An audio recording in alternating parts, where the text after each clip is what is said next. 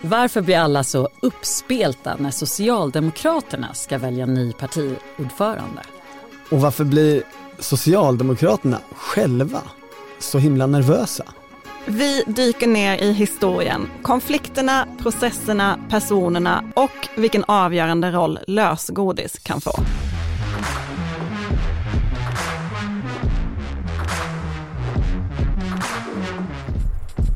Det här är Politiken med Annie Reuterskiöld, Maggie Strandberg och Torbjörn Nilsson.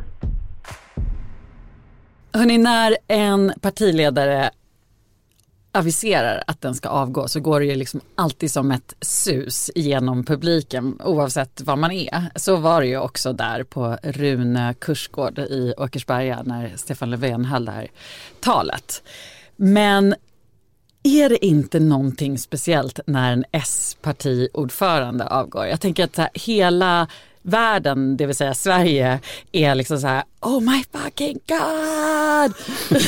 det, det, S ledaren avgår, det är någonting speciellt. Det händer ju något med människor, alltså inte bara eh, sossar och journalister. Jag, jag fick ett, ett kul meddelande från en eh, moderat lokal politiker som bara, nu har jag räknat ut exakt hur det kommer bli. Och så som har suttit och liksom så här, alla går igång på detta oavsett. Och han är ju statsminister. Ja, ja, så det är ju inget konstigt att det Nej, blir en det, grej. Det är ju spännande just den där att alla andra bryr sig så mycket.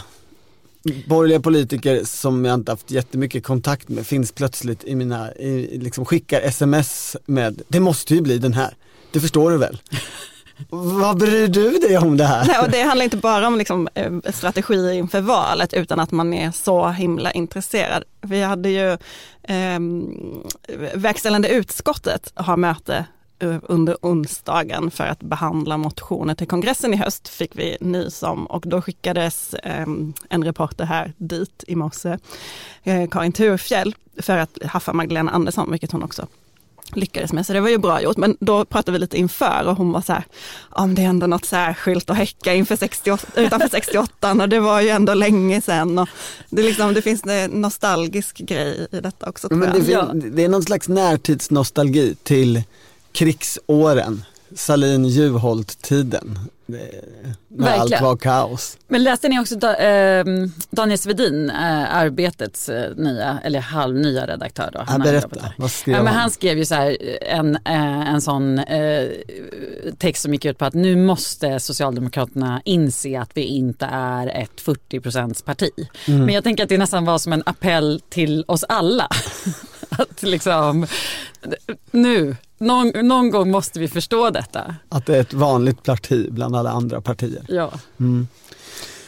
Det är ju mycket diskussion just kring processen, alltså eh, hur, hur ska det ske, hur ska det, eh, vad är nästa steg, ska det vara öppet och slutet och folk tycker saker och sådär. Eh, spelar det någon roll egentligen?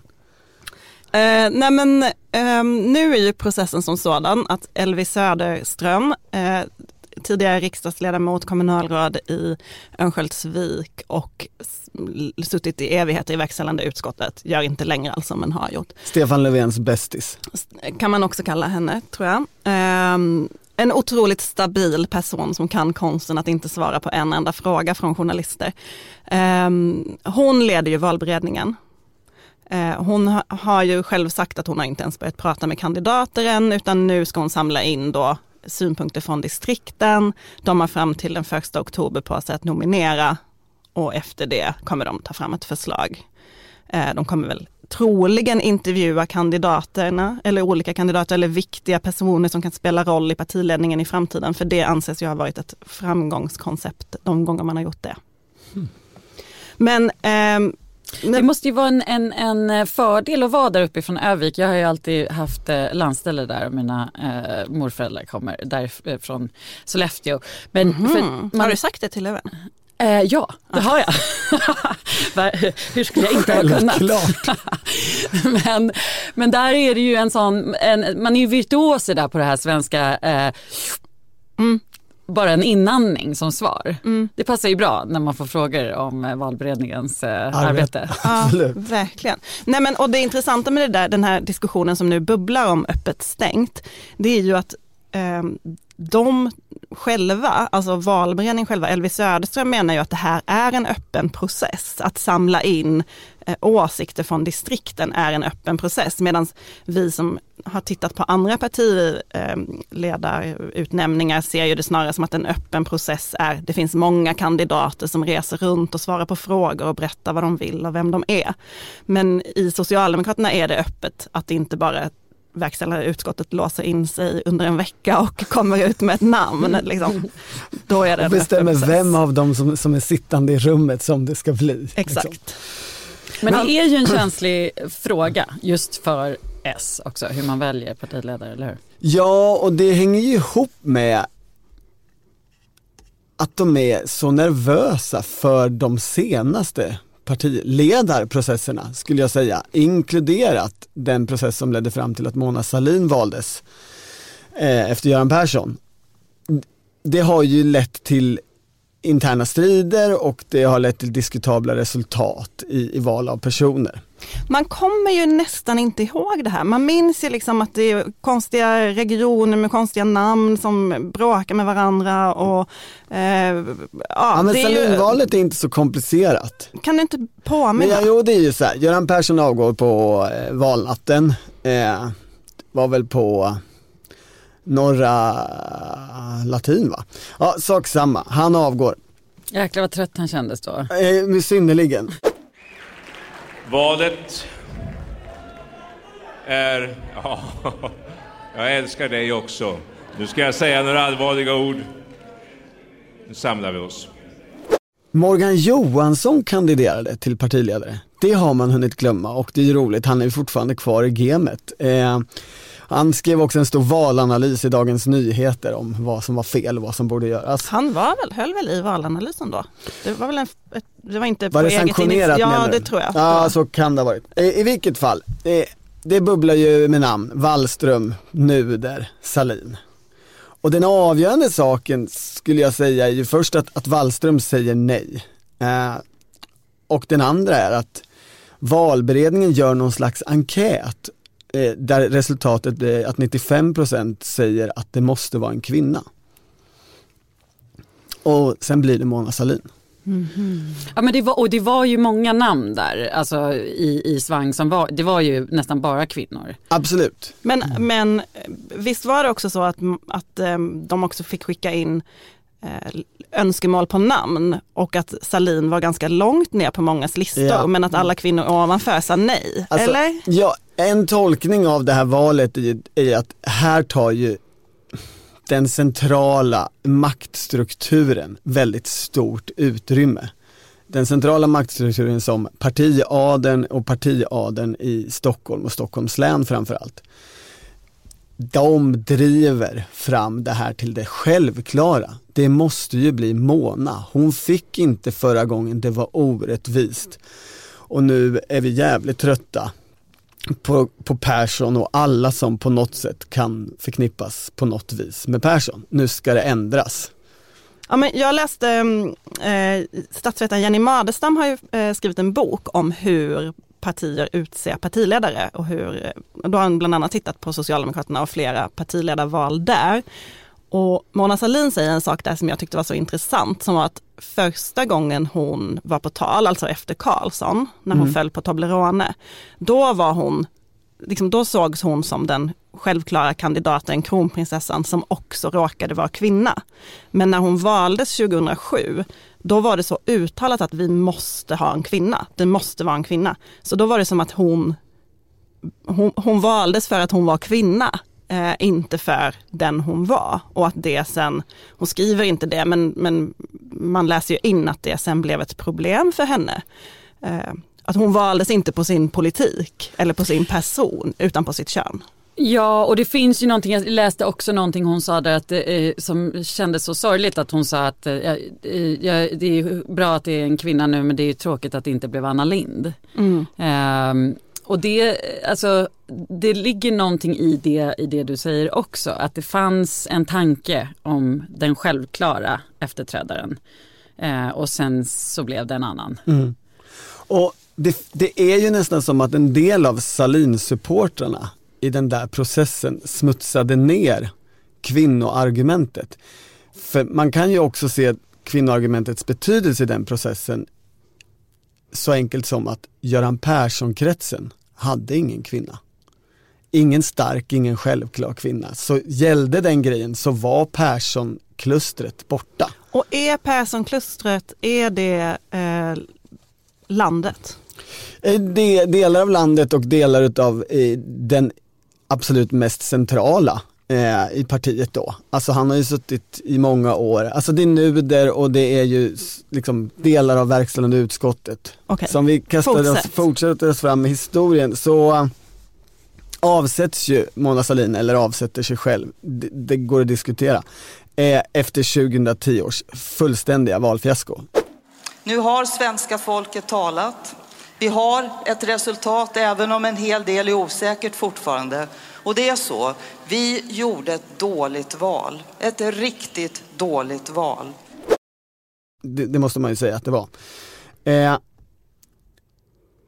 det är ju den här konstiga processen där SSU, Håkan Juholt, som då är eh, distriktsordförande i Kalmar och partistyrelseledamot, och sen också Mona Sahlin, alla säger vi måste göra om så mycket så hela partistyrelsen borde bytas ut. Alla platser ska vara uppe till, för diskussion. Och så har hon ett verkställande utskottsmöte på Bommers och hela VU är fullständigt emot den här idén. Och sen sätter hon sig i tv och säger den idén ändå. Och det ena leder till det andra och till slut kastar hon in handduken. Jag var till och med och klippte håret igår för jag tänkte att det kommer att vara så många här idag så då vill jag se prydlig ut också. Därför att mitt besked är att när partiet går till extra kongress i mars så ska det också vara för att välja en ny partiordförande. Det är det beskedet som jag har lämnat idag till partiet. Vad är de på, på för procentsats då? 31 var väl hennes resultat, 31,02 tror jag, eller om det är 31,02 som Stefan Löfven sen lyckas få. Och det, det ju... var ju så här sämst på 100 år, Precis. alltså själva valresultatet. Det var ju alltså det, stor det, kris. det är odiskutabelt värdelöst. Mm. Fast eh, sett ur dagens perspektiv kanske? Eh, ja, dagens perspektiv. Det, det här är ett 20 parti nu för tiden. Så då var det ju ett 30 parti. Det är men det är ju en faktor nu, men det var inte en faktor då, för då var de ju vana vid att åtminstone kunna tänka sig att de nådde runt 40 nästan under Göran Persson. Sen kommer den spännande tiden. Ja, det är ju eh, galet. Alltså, det som händer i grunden är att i och med att det spricker där i VU, att VU eh, säger nej till Mona Salins idé och att hon hoppar av, lämnar skeppet, så försvinner också rätt mycket av makten från verkställande utskottet. Det finns ingen som håller i det där riktigt. Och det gör att det lämnas liksom fritt för olika distrikt att ta initiativ och gripa makten. Och den enda som finns i någon slags centrum är Berit Andnor som är valberedningens ordförande. Och pizzabagaren från Oskarshamn, eh, alltså Håkan Juholt, det, det, detta är vad Kolle och Eneroth, kompisarna från granndistriktet Kronoberg brukar kalla Karl-Petter Thorvaldsson. Ja, just det. Thomas Eneroth. Ja. ja. Karl-Petter Thorvaldsson lärde jag mig eh, i den här processen när jag läste om saker, är ju också känd som Osten. Visste ni det? Nej. Det, här är från SSU-kongressen 1984 när han blonderade sitt hår med en eh, plastfolieinpackning och det blev något för gult. Det är så, så svårt att tänka sig honom med hår. Och gult hår ja. dessutom. ja. Ja, nåväl. Det blir bråk direkt. Morgan Johansson leder valanalysen efter krisvalet och säger att allt är åt helvete och eh, Thomas Östros säger emot och detta sker offentligt. Thomas Östros är då finansministerkandidat. Och Morgan Johansson eh, skyller ju egentligen hela valförlusten på Östros, Exakt. eller hur? Han går ut i Sydsvenskan, jag minns det för jag jobbade där då, att eh, liksom, reportern kom hem och bara, vad, vad säger han egentligen? Så här på, påbörjas ju vad man kan säga en utrensning av Salins gäng, Östros tillhörde ju det. Det bildas ju till slut ett märkligt kluster av distrikt som vill ha bort Salinmänniskorna och vill ha bort Stockholms makt. Och i det här klustret så finns Skåne. Japp, Helene Fritzon Ja, är här, ordförande. här finns Kalmar Johan Persson. och här finns Dalarna. Peter Hultqvist. Just det. det, det är någon slags grundkärna. Och de är inte vänster traditionellt, de här distrikten allihopa. Skåne är ju absolut ett vänsterdistrikt. Dalarna inte alls. Men Peter Hultqvist. Definitivt. Ja, jo lite kanske. Det beror på vilka frågor, eh, eller vi kan ju diskutera vad som är sant här, men hur han tolkas i processen. Ja. Eh, Men Kalmar brukar väl räknas som höger, eller? Kalmar är ju ett, ett klassiskt högerdistrikt i, i SSU-bråk och i, i partisammanhang. Så det här är en ohelig koalition. Det är, sta, det är liksom landet mot Stockholm. Eller? Ja, Det är, och ännu mer så är det så att förutom att de splittrar höger-vänster-falangerna så splittrar de också regionerna.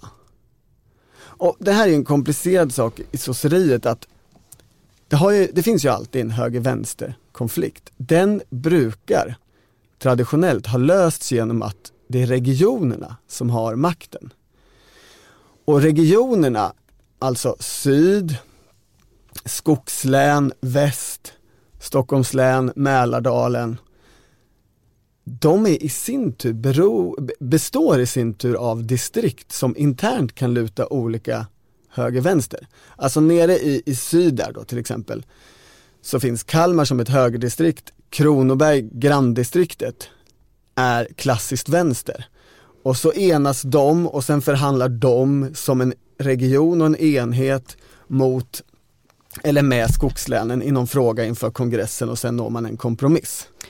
men ge mig kött och blod. Ja. Vilka människor Jo, men- är det här? För det som händer sen är väl att de börjar eh, blockera varandra. Ja, det är det.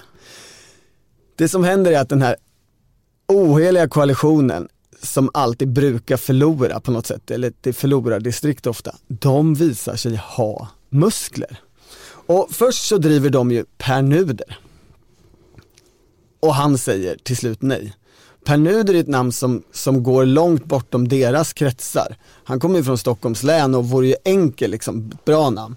Det går inte för han säger nej. Han Lite ansågs kanske- ju också för grå även när han kom på tal i, liksom, med, i relation till Mona, Sol- Mona Sahlin. Absolut. Ja. Och, eh, Men han skulle man kanske kunna säga är liksom lite den som Magdalena Andersson är idag. En person som många verkar kunna enas om Mm. oavsett liksom höger, vänster. och de ger inte upp, så de måste ju få fram fler namn. Men vi kanske också ska nämna att det finns ju namn på andra sidan, så att säga etablissemangsklustret.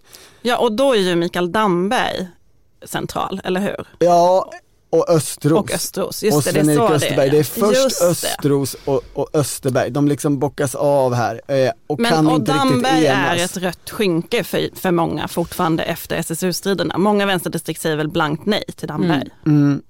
Etablissemanget är ju liksom Salinkretsen och VU och därtill eventuellt Stockholms län som hon kommer ifrån och där Mikael Damberg är distriktsordförande. Damberg, här får man ju säga att de agerade rätt smart, ligger ju rätt lågt under hela den här processen för att inte reta upp vänstern. Och det är ju det som sen gör att han under alla Löfven-åren har varit Löfvens högra hand. Kan vi komma till att Juholt kuppades in? Det är, det är en Ja. jättebra idé. Eh, eh, ring mig om ni vill ha eh, längre dragning av vad som händer eh, i, under de här månaderna. Det, det som till slut händer är att Berit Andnor håller fast vid det här klustret som att det är de som ska få bestämma och att de andra faktiskt inte lyckas få någon majoritet för, för någon. Och Juholt är den sista av en lång rad människor som distriktsklustret för fram och så, och så blir han vald. Tack för ett alldeles fantastiskt välkomnande. Tack för en härlig mottagning. Tack ska ni ha. Men man kan också säga, tycker jag, till Håkan Juholts, eh, vad ska man säga, någon form av upprättelse eftersom bilden av honom alltid är att han lite halkade in. Men han verkar ju ha funnits liksom, alla distrikt skickade ju in listor och där verkar hans namn ändå ha funnits på många listor. Alltså han verkar inte vara så himla mycket någon man drog ur hatten som det ibland nej. har framställts. Han var ju en tung person. Så vill ju motståndarna fortfarande framställa det. Han Mona fanns Salins... ju ändå i liksom möjliga namn. Ja, han fanns ju, inte i mediernas spekulationer men, men han ja, var ju med ja. på listor. Liksom. Men alltså Mona Salins senaste bok, där skriver hon att hon hade kunnat skriva ner hundra namn och inget skulle ha varit Håkan Juholt. det, det som hände i valberedningen under Berit Andnor är obegripligt och sen kommer en sida av eh, liksom, jag kan fortfarande inte fatta att inga journalister har ställt de tuffa frågorna till Berit Andnor. Det, det är så uruselt och Ja hon är det, fortfarande det, sur kan ja. man säga där. Men det, det var ju också ett, ett, sista slag mot henne kan man säga det här valet av partiledare ja. eftersom hon höll det här ett brandtal ja. eh, i, i och med sin avgång där hon liksom pekade ut i princip en högerväg ut. Liksom. Ja och den verkar ju också när man läser om processen faktiskt ha påverkat det talet. Att, att valberedningen gick in med det där att det här hade skapat, det talet hade skapat så mycket irritation i partiet att man var tvungen att förhålla sig till det i processen. Det man framförallt glömmer är ju konfliktnivån. Alltså att alla bråkade med alla och det gjordes offentligt. Eh, det var så mycket debattartiklar, blogginlägg, uttalanden. Folk satte sig väl i Agenda och skällde på varandra? Där liksom det till slut toppas av att Tage G Pettersson kommer in och säger att han skulle kunna göra den här valberedningens arbete på en dag. alltså vet, partiveteraner och skäller ut allt och alla inklusive Berit Andnor under pågående arbete. Mm. Jo men det var ju, dammarna brast ju liksom. Verkligen. Det var topplocket gick av, alla möjliga olika liknelser man kan tänka sig. Eh, och, och partiet hade inte riktigt lärt sig hur skadligt det kunde bli eh, på något sätt, eller hur? Vad kan man dra för, för slutsatser Maggie? Jo men alltså om man faktiskt ska prata lite valberedningsprocess, eh, bortsett från då alla de här distrikten som håller på att bekämpa varandra, så hade valberedningen då, om man följer liksom beskrivningarna i Madestams bok, eh, de hade ett helt annat arbetssätt den här gången. De bad distrikten skicka in eh, de fick inte prata namn överhuvudtaget i början, utan de bad dem bara skicka in listor på kriterier. Hur vill du, liksom, ta fram en profil, hur vill du att nästa partiledare ska vara? Och det höll distrikten tydligen på med väldigt länge. Och det är folk superkritiska mot i efterhand. Eh, där Mona Sahlin bland annat säger i den här boken att Jesus hade nog passat in. Att liksom de här kriterielistorna blir typ helt flippade. Som en sån eh, Tinder-profil. Ja, men och, att, och Ylva Johansson pratar också om att ja, men det blev en övermänniska som tecknade som inte existerar. Och, och att man vet ju vilka kandidater som finns och de har alla förtjänster och brister och då får man väl hitta den med flest förtjänster och minst antal brister. Istället för att liksom hålla på med de här profilerna. Um, och sen när man väl kom till att prata namn och annat, när det liksom gick in i ett annat skede, då var väl redan konflikterna igång utanför. Det kanske också påverkade, men då stängde ju valberedningen in sig helt. Ledamöterna fick lägga ifrån sig mobilerna, de blev tillsagda att ni får inte ha kontakt med era distrikt, ni får inte rapportera hem någonting som pågår i valberedningen och det, liksom, det bara slöt sig fullständigt. Det är, det är också... därför de pratar om att det idag är en öppen process för att man får lov att liksom prata med folk i partiet. Det är ju också detta att 26 manna, alltså ombudsmännen i det här partiet och dess lilla grupp brukar finnas där som någon slags referensbollplank och ja. kommunikationskärl ut mot partiet. Och det fick de inte alls göra. Nej, det gången. var samtalsförbud med dem, men vissa bröt ju det för att de tyckte att det var absurt, vilket ledde till att vissa distrikt hade mycket mer information än andra distrikt, vilket också spädde på konflikterna. Men jag tänker, bara, jag tänker så här, på hur partier väljer sina ledare eh, oavsett vad man har för process. Och det blir intressant nu också för nu är debatten som att så här, ja, nu måste det vara en kvinna eh, för att, lite mer så moraliskt, det, det vore rättvist eller varannan och sådär. Eh, och när man pratar om det på det sättet så, så glömmer man ju eh, på något sätt det som din historiska tillbakablick visar. Att det framförallt handlar ett partiledarval väldigt mycket om maktförhållanden mellan falanger i ett parti och hur de kommer överens eller, eller vem som vinner eh, egentligen. Och även då som du säger eh, regionerna men kommunalråd.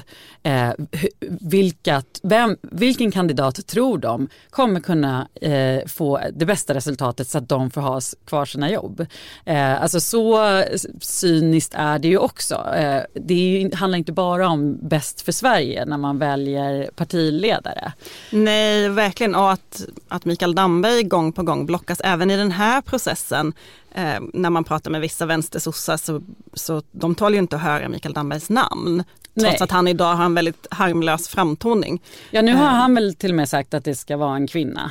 Ja, eh, eller att det vore bra tror jag han har sagt. Men, Men, för eh, jag tänker att, att den analysen som många i partiet verkar göra, den tror jag har mindre att göra med eh, någon typ av jämställdhetspatos och mer att göra med att man läser opinionen på det sättet att det skulle vara det bästa för Socialdemokraterna i valet 2022. Mm. Men jag, nej, jag tänkte det där med Damme, inte så mycket på kvinnosaken utan så här, att det handlar om personliga oförrätter, hur det såg ut för länge sedan. Alltså sådana saker spelar ju också in ja, ja, jättemycket ja. mer än eh, Ja. Exakt. Och, men, och, jag tycker att det är en rolig diskussion som har uppstått nu eh, där alla pratar val av partiledare på något sätt. Eh, för att med den här öppenhetsdiskussionen då som Daniel Suhonen driver så såg jag att eh, till exempel Ove Nilsson eh, skrev på Twitter att så här, ja, men om TT-reportern, TT-reportern mm. precis, skrev att ja, men om det ska vara öppet och man pratar alltid om att det är kongressen som egentligen bestämmer i partiet och sådär så borde ju då kandidaterna få eh, berätta hur de i sånt fall skulle genomföra kongressens beslut av politik. Det, var ju, det blir jättejobbigt.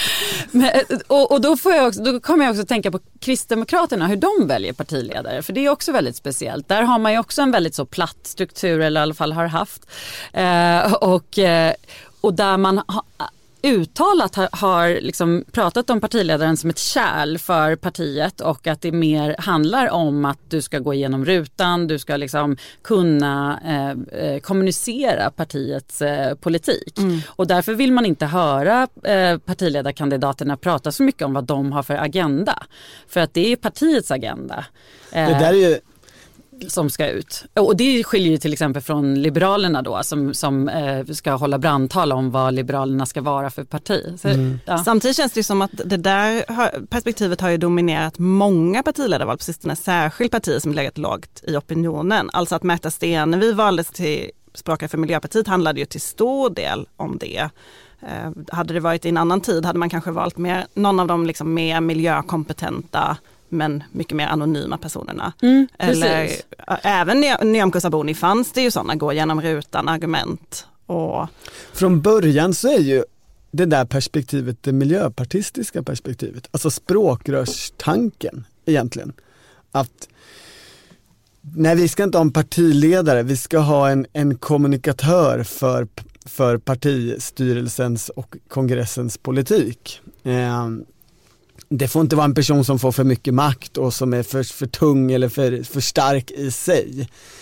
Eh, Precis. Det är, det är ju liksom den historiskt eh, miljöpartistiska grundtanken som faktiskt har spridit sig till allt fler partier i meningen att man ska ha öppet flera kandidater som pratar och som det går att välja mellan. Mm, mm. Och, då, och, och, precis, och, och då den här med kompetensen blir ju också en intressant diskussion då.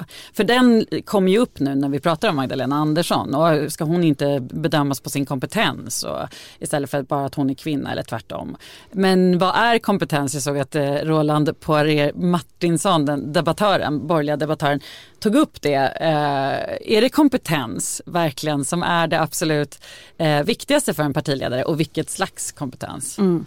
Han var inne mer nästan på alltså att karaktärsdrag var viktigare än, än eh, formell kompetens. Alltså han pratade ju om att man skulle vara prestigelös och bra chef och, och respekterad person och sådär. Han har ju överhuvudtaget spännande åsikter om partiledarval. efter den här Juholt-processen och så, så var ju, eller kan till och med varit efter Löfven-processen, jag inte kommer ihåg exakt, så, så fanns det en konsensus i den offentliga debatten om att det här beror på att det har varit förslutet, det måste vara mer öppenhet och större diskussion och så här. Då skrev han en, en text som argumenterade för exakt motsatt åsikt. Kan Där han beskrev allt det positiva i att interna partival ska ske i så liten krets som möjligt, i så, i så stor tysthet som möjligt.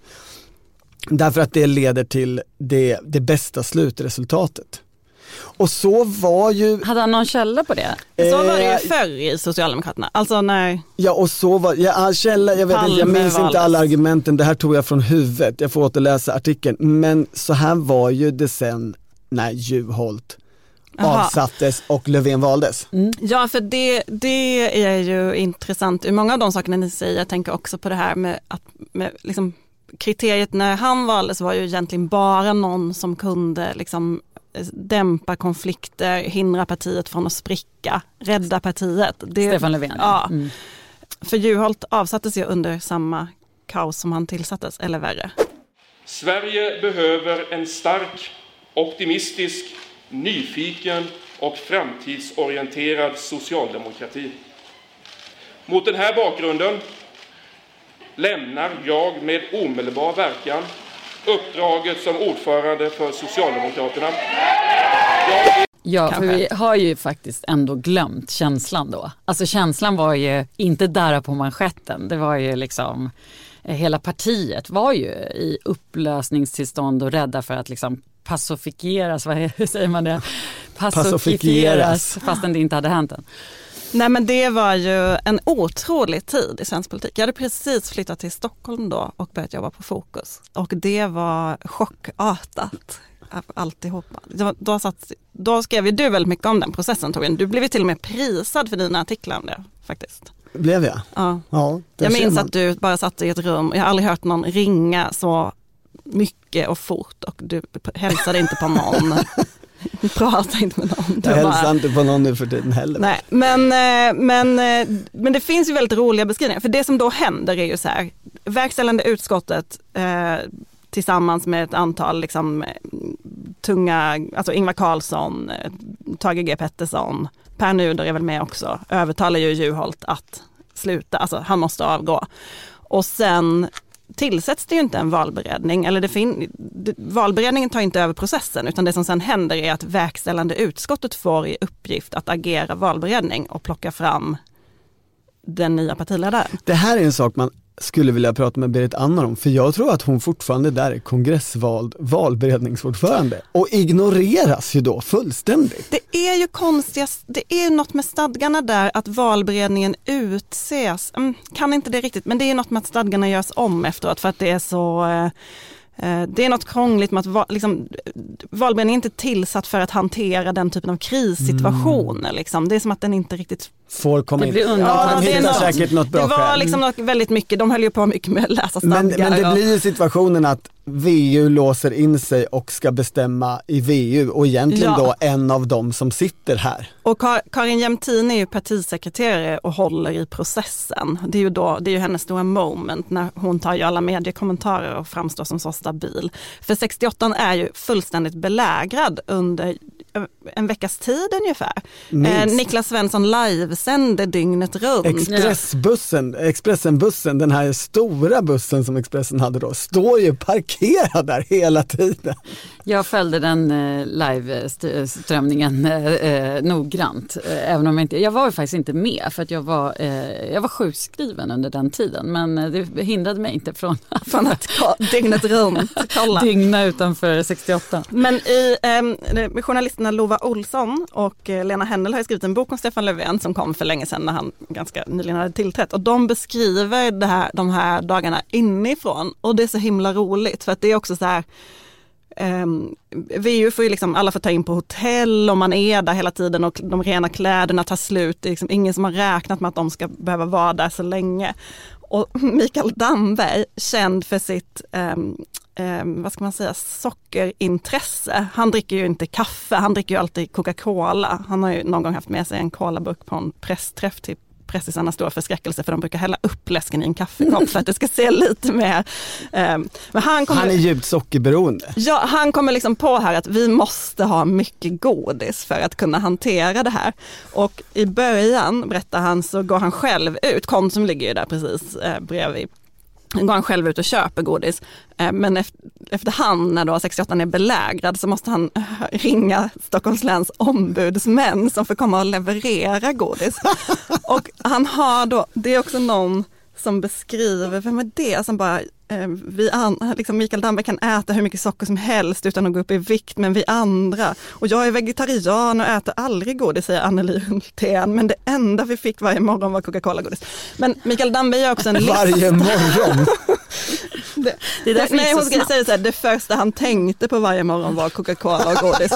och, och det finns också då, eh, Mikael Damberg berättar också här att han sen gjorde en lista som han kallar för VUs hemliga lista med allas favoritgodis. Och då är det eh, Vanja, LO-ordföranden, hon vill ha nötter. Karin Jämtin vill ha kexchoklad. Veronica Palm vill ha Rollo-cola. Leif Pagrotsky, eh, saltlakrits. Det kunde man faktiskt, jag var på väg att gissa det. Stefan Löfven, Ahlgrens bilar. Ehm, Känns också i linje. Helene Fritzon vill ha sockrade jordgubbar. Men Elvis Söderström, det här är ju intressant. Elvis Söderström vill ha naturgodis och fruktansvärt mycket frukt. Själv äter Mikael Damberg alla typer av godis och plockar därför ur allas skålar. Detta är liksom vad som pågår inne på det här VU-mötet, förutom att de då ägnar liksom en vecka åt att nöta ner Stefan Löfven för att övertala honom. Eftersom han säger Trycker nej. in. Ja, det, de har ju några andra som säger nej först. Eh, Det får mig också att tänka på en liten, liten utsvävning bara. Ja, gör den. Eh, eh, alla utsvävningar är tillåtna i det här programmet. Anders Borg, Fredrik Reinfeldt, eh, Ulrika Schenström och var det Sven Otto Littorin? Eh, ja, hela nya Moderaterna.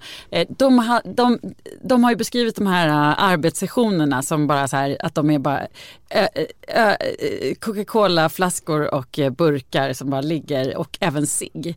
Så det är ändå lite mer rock'n'roll. De, de rökte ju mycket, det var ju deras stora stund. Cola och cigg. Det är bättre Alltså än inte Fredrik. Reinfeldt rökte ju absolut inte, han har ju skrivit en bok om hur hemskt det är att röka, men alla andra. Ja det är någonting. Det är någonting som ändå leder framåt tydligen. Men var, ville du säga något om andra namn? Ja, där, därför att det är en spännande sak, förutom det här med att naturgodis kommer ha en avgörande roll i processen nu om Elvis Söderström ska hålla i den, är ju att det fanns lite andra namn, både i Löfvenprocessen och i den Juholt-processen och faktum är att den person som senast hade en majoritet att bli partiledare i ett socialdemokratiskt, eh, en socialdemokratisk valberedning, alltså bortsett från Löfven och Juholt, är Thomas Eneroth. Och det är ju, vi ska prata om bubblare sen, men det är ju en kandidat som man eh, hörs ju inte hör så mycket om nu. Men han har en gång samlat en valberedningsmajoritet. Inte alla, för det fanns en minoritet, men en majoritet. Det här är ju en podd från Svenska Dagbladet och om du vill prova att prenumerera gå in på svd.se politiken för två gratis provmånader. Ja, men vi eh, drog ju i förra veckans podd en lång lista på personer och deras förtjänster och brister, kanske mest deras brister.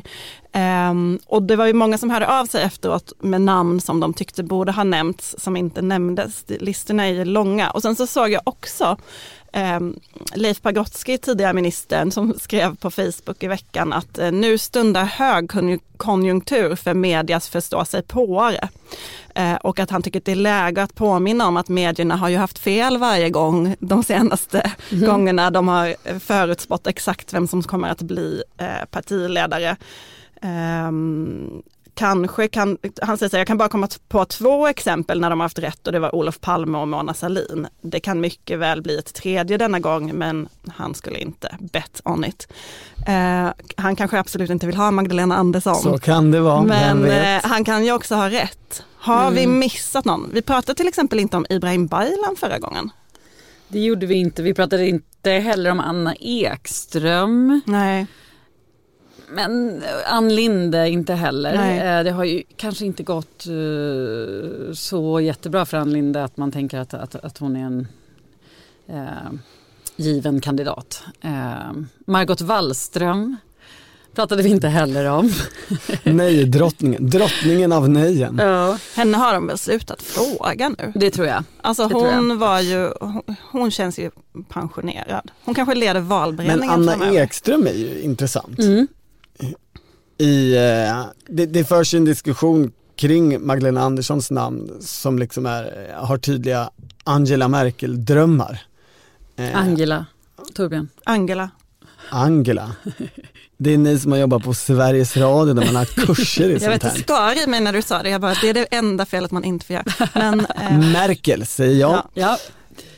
Anna Ekström kan ju absolut sägas ha, ha sådana kvaliteter och sån potential. Mm, sån mitten, eh, eh, alltså eh, kandidat. Ja, Mm. Hon och har ju en lugn, otrolig trygg pondus. kompetens. har vunnit På spåret.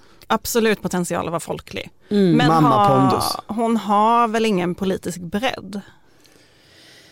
Eh, ja, alltså hon har ju en, en liksom, erfarenhet eh, som gör att eh, även borgerliga partier eh, alltså, respekterar henne. Så, så det Mm. finns ju, alltså, men det har ju Dilem- Eva Nordmark också till exempel. Eh, Dilemmat är väl snarare att hon inte är partist Mm, på ett, eh, det klassiska sättet. Tjänsteman och eh, tjänstemannafacklig bakgrund. Det, hon har inte hängt tillräckligt mycket på Bommersvik och tillräckligt mycket i, i partiföreningar, tror Men det hade jag. väl inte Stefan Löfven heller?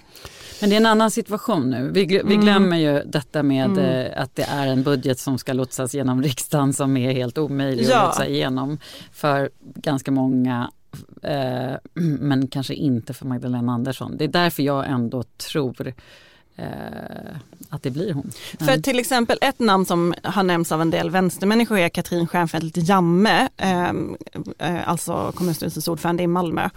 Eh, men hon har ju ingen statsrådserfarenhet och sitter inte i riksdagen. Alltså det är ju ganska klurigt läge att komma in när det första man ska göra är att driva igenom de här stora förhandlingarna. Ylva Johansson. Henne nämnde vi faktiskt sist, Mm. fast bara liksom lite i förbifarten. Mm, mm. Jag fick eh, sms från en, en borgerlig eh, person som eh, inte kunde förstå hur det inte var självklart att det kommer bli Tobias Baudin. Mm. Pragmatiska åsikter i LAS-frågan företräder eh, rätt LO-grupp, alltså den LO-grupp som partiet ännu inte har förlorat till Sverigedemokraterna och som partiet är, liksom, måste göra allt för att slå vakt om. Eh, kvinnorna, Kommunal. Han, han drar, har, har ju också eh, tagit fram sina positioner säger man så, i, i partiet. Alltså det, det är ju ett eh, mycket närmare samarbete nu med, med Socialdemokraterna och Kommunal än vad det har varit på väldigt länge. så han, alltså han är ju verkligen en maktperson. Men eh, kanske om några år, eh, tror jag. Mm. Eh, men en annan sak som vi inte har pratat om är ju, blir det en, blir det en kamp i, inför kongressen om VU-platserna? Mm. Kommer det, vara, det är ju ett nytt avsnitt men jag vill bara lägga den som en bubblare. Att det är ju faktiskt inte helt oviktigt heller. Vilka kommer sitta där? Ja, för jag såg en intervju med Elvis Söderström här i veckan, jag kommer inte ihåg hos vem, där hon sa att listan på VU-posterna är redan klar.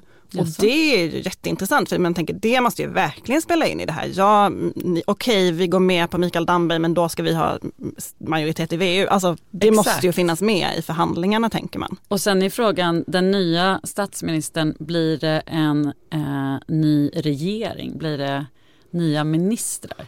Det där får Och vi vem, också ta. vem blir finansminister om Magdalena Andersson blir partiledare? Gud vi har så mycket Ja, att det, prata men, om. men vi, vi har ju fler bubblare. Jag måste bara säga Ah. det. Alltså jag sa ju Eneroth här och man måste ju ändå säga till hans fördel. En grå, grå mus som arbetar flitigt. Han har ju varit involverad i de flesta förhandlingar som det här partiet har haft 15 år tillbaka i tiden på olika sätt. Inte alltid inne i det sista rummet men ofta. Och om kriteriet är att få igenom en budget så, så är ju han en som faktiskt kan gå in och jobba i det ganska direkt. Men kriteriet är ju också att vinna ett val. Ja, och, och hans fru har sagt nej en gång. Det gjorde dock Ulla Löfven också. Ja, de absolut. satt uppe hela natten, diskuterade, de sa nej, sen gick han på möte med VU, kom hem och sa oj då, det blev ett ja. Vid det tillfället var hon inte Sveriges mäktigaste politiker. Men hörni, eh, det är två månader tills det här är klart. Vi kommer ha så många poddar. Vi kommer att prata om det här jättemycket. Vi ses nästa vecka. Det gör vi.